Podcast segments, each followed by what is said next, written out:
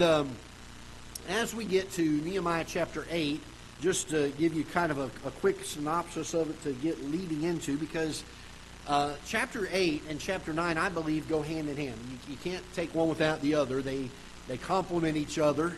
Um, and so I think it's very important that we kind of go back and understand what is happening in chapter 8. In chapter number 8, uh, we begin to see the revival of the nation of Israel. And Ezra gets up and he reads the book of the law of Moses. And the people begin to be sorrowful. And he says, No, don't be sorrowful. God is doing some things here. He's bringing revival to the country. He's uh, allowing spiritual enlightenment and awakening to happen in our hearts and our minds. And uh, by the way, that's always a refreshing time, isn't it? When when God just seems to open the heart, a door, and flood it with joy and with His presence. And this is happening in this uh, chapter. And so Ezra says, Look, I, I, know that, that you're sorrowful for your sin, and there's some sometimes there be, he said, This isn't a day of that. This is a day of rejoicing because God is doing some things here. And uh, the great statement in chapter number 8, I believe, and the key to that chapter is the verse that says, The joy of the Lord is your strength and uh, the fact that uh, that is where we get a lot of our strength from to continue on day by day. And so uh, as we get down towards the end of chapter number 8, and uh, let's start in verse number 16.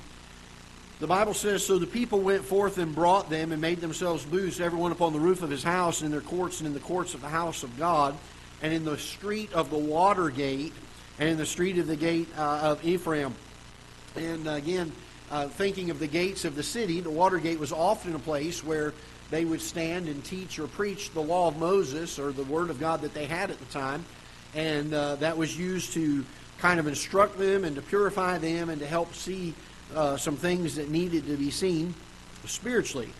And uh, the, thing, the key thing to me as we get to verse number 16 is that God's word said it uh, earlier in the chapter. And by the time we get to verse 16, the Bible says, So the people went forth, and they did what the Bible said. And probably one of the greatest battles in our lives today is not knowing the Word of God. Although I'll be honest with you, there's a lot of Christians today that don't know the Word of God. We don't read it enough, we don't study it enough, we don't memorize it enough.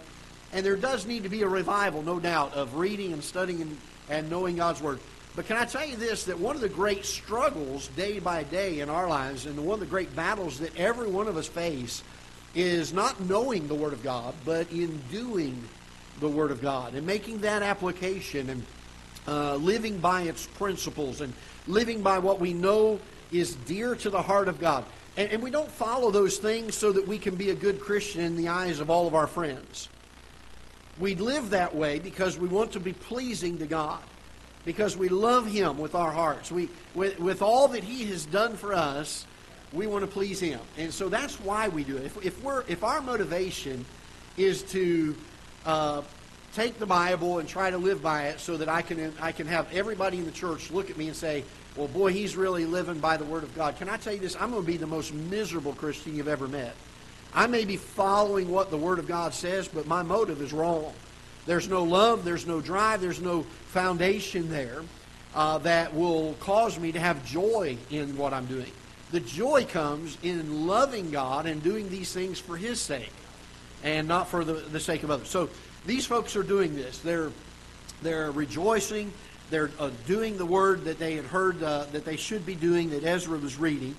And verse number 17, and all the congregation of them that were come again out of captivity made booths and sat under the booths, for since the days of Jeshua the son of Nun unto the day uh, had not the children of Israel done so, and there was gr- very great gladness.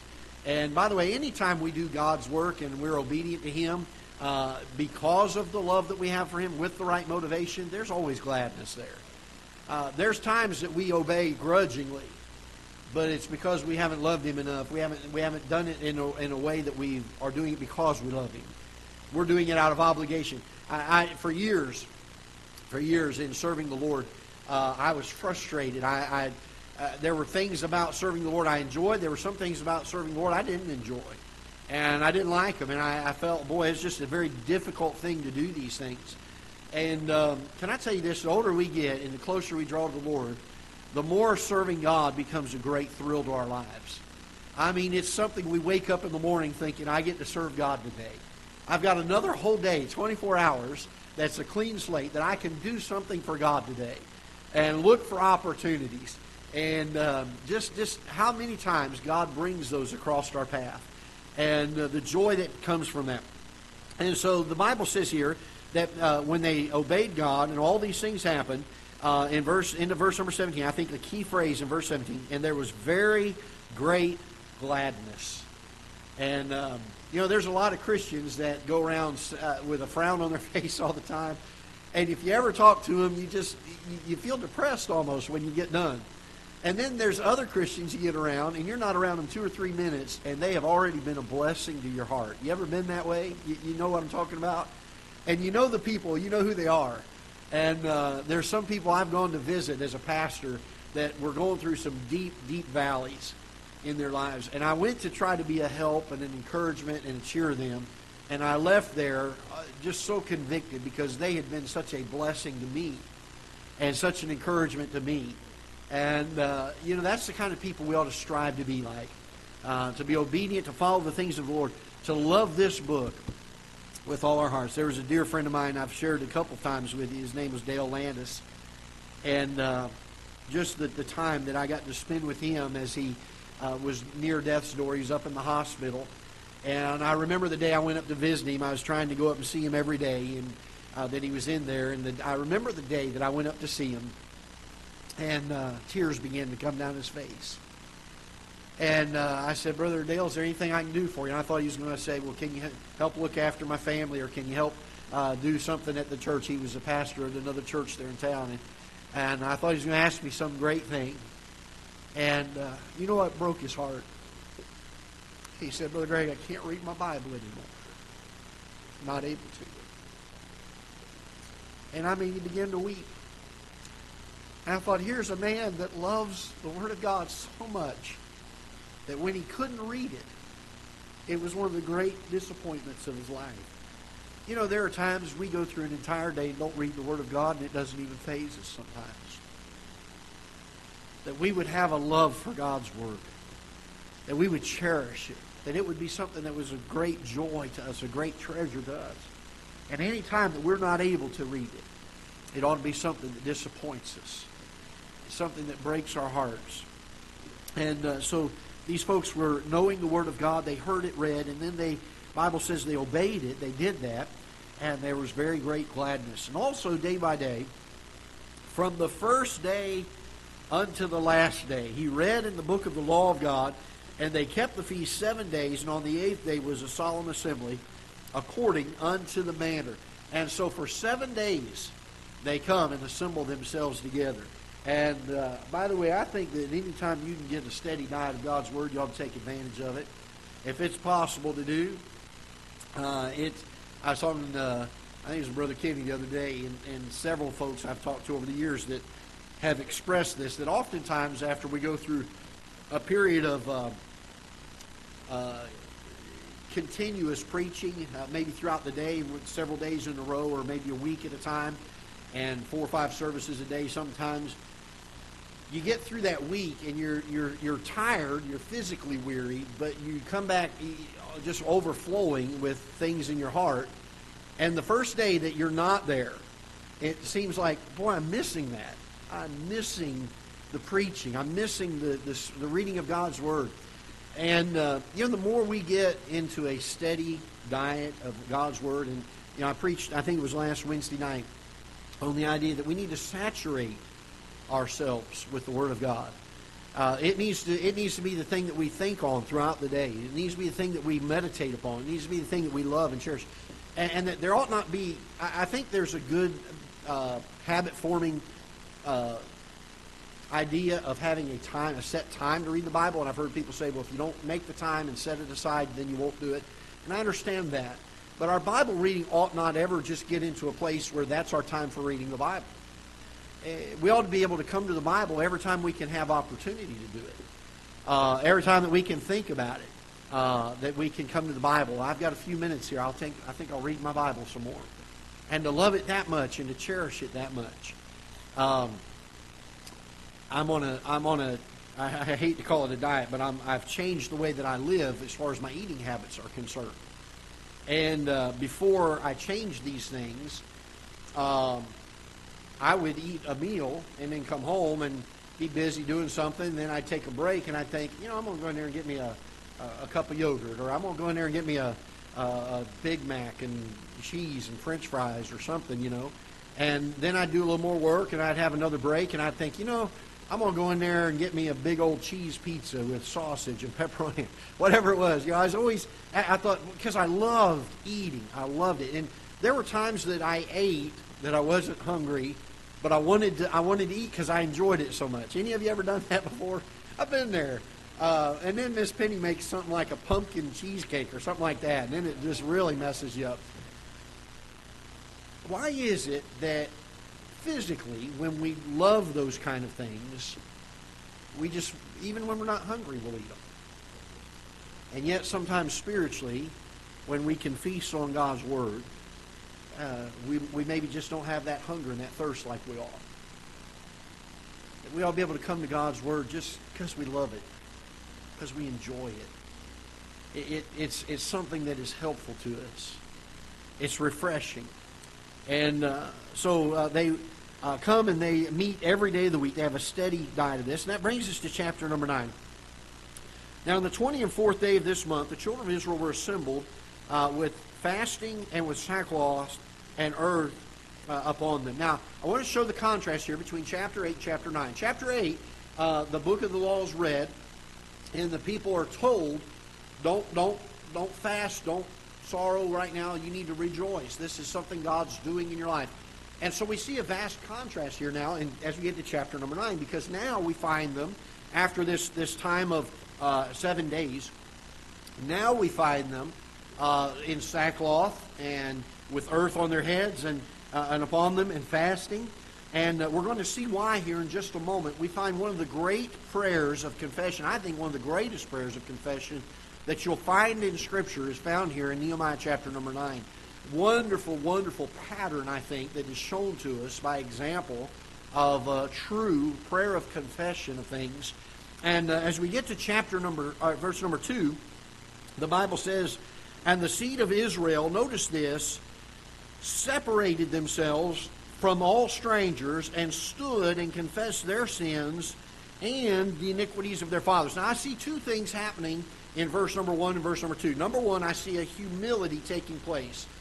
A humility taking place. Now, I'm not going to expound on that right now because we're going to talk about that in just a few minutes as we get further into the chapter.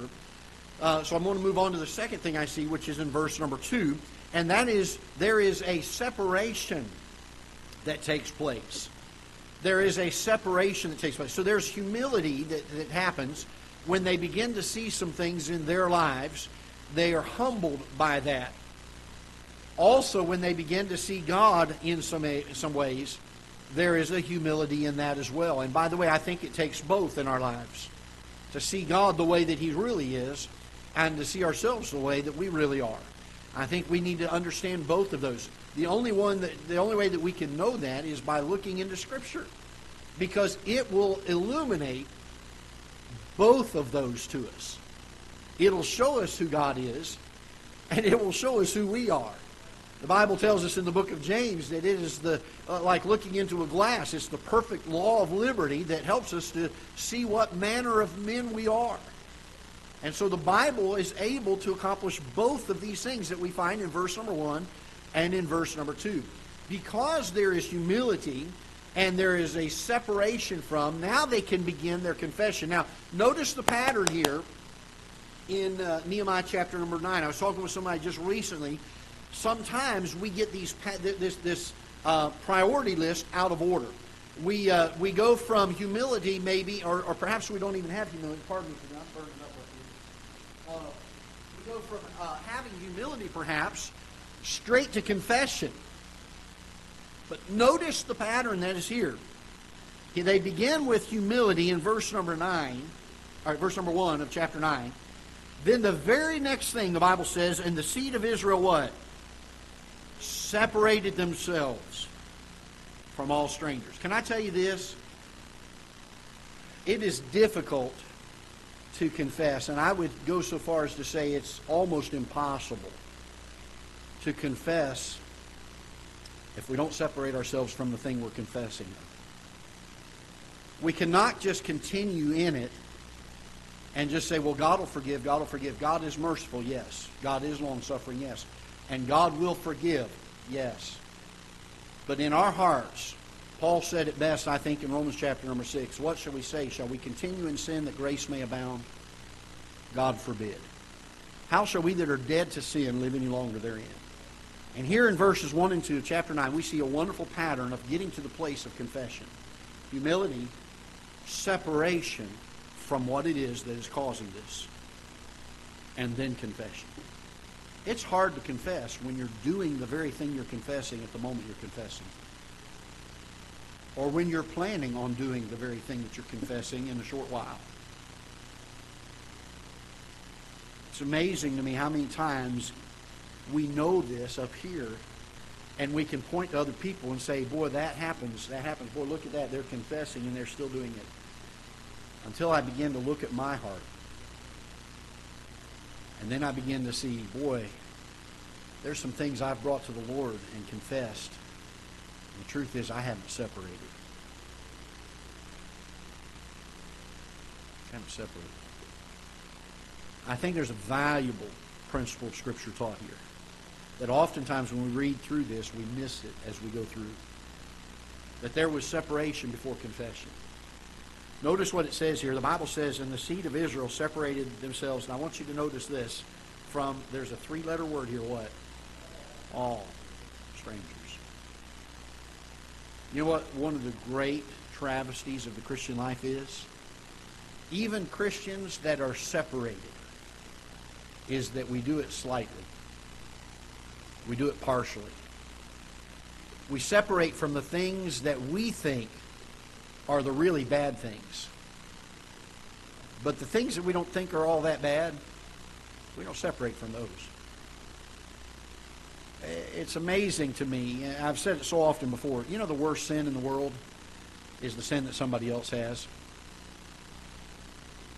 That's, that's human nature the sins that somebody else has are the worst sins in the world. You know why that is? Because we never think our sin is the worst. If we would look at our sin and say, woe is me, I, am I'm, I'm a sinner, I think there'd be a big difference in, in this separation thing. I think it would help with our confession, our relationship with God. By the way, this confession is not for the purpose of getting more saved or losing salvation and getting it again. It's dealing with our relationship with God, our walk with God. Uh, the Bible tells us that if we're uh, if, if we've come to the Lord, that we're to, the Bible uses this phrase, that we're to walk in the Spirit.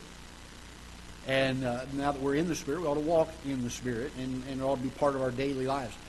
It's interesting to me that the closer that you draw to the Lord, the more you're humbled by your own depravity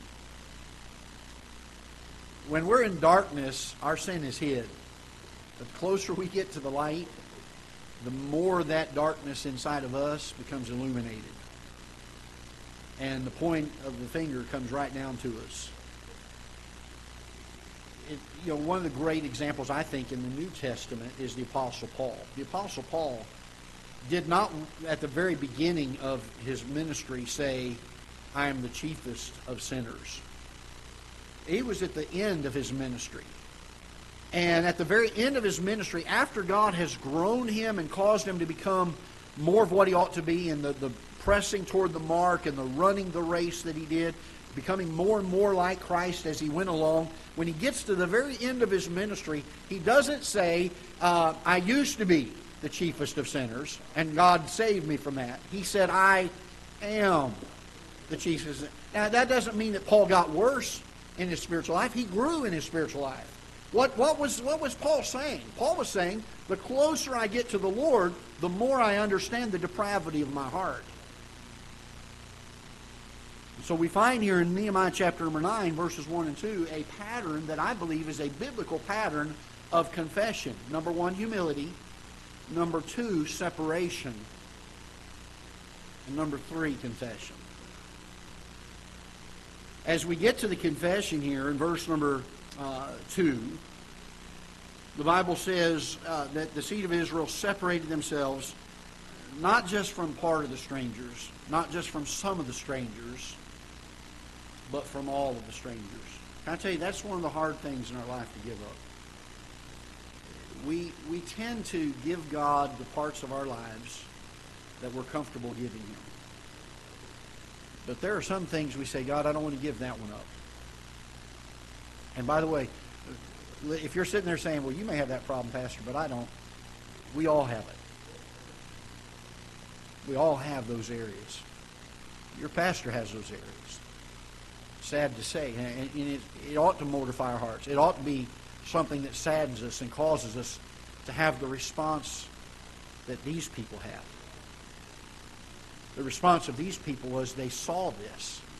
When they drew closer to the Lord and they saw God for who He was in chapter number 8, they get to chapter number 9 and they realize with God who He is, well, what does that make me? Now I'm going to sit and fast. And I'm going to put on sackcloth. I'm going to put earth on. I'm going to have a spirit of humility.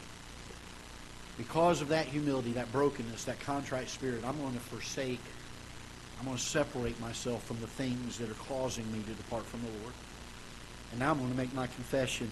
I think one of the great prayers of confession is found in chapter number 9. And we are out of time to start getting into that. But I'm, I'm looking forward to next Sunday morning. If God has not come back to get us by then, uh, I'm looking forward to it. I really am. And I please, if there's any way possible, don't miss next Sunday morning Sunday school. I think one of the great, great teaching moments when it comes to our personal walk with God and our confession to Him, we will find as we get through the rest of this chapter and chapter number nine. So please try, uh, unless you're just absolutely providentially hindered, uh, do your best to try to be here next Sunday morning. Okay? All right, let's stand together. We'll be dismissed in prayer. Father, we're so thankful for your word. And Father, we didn't make it very far today, but Lord, there's so many valuable, valuable truths that are found in just these few verses. I pray that you'd help to guide and direct our steps. Lord, draw us closer to you. Help our hearts to be one that, that, that seek after you, that love you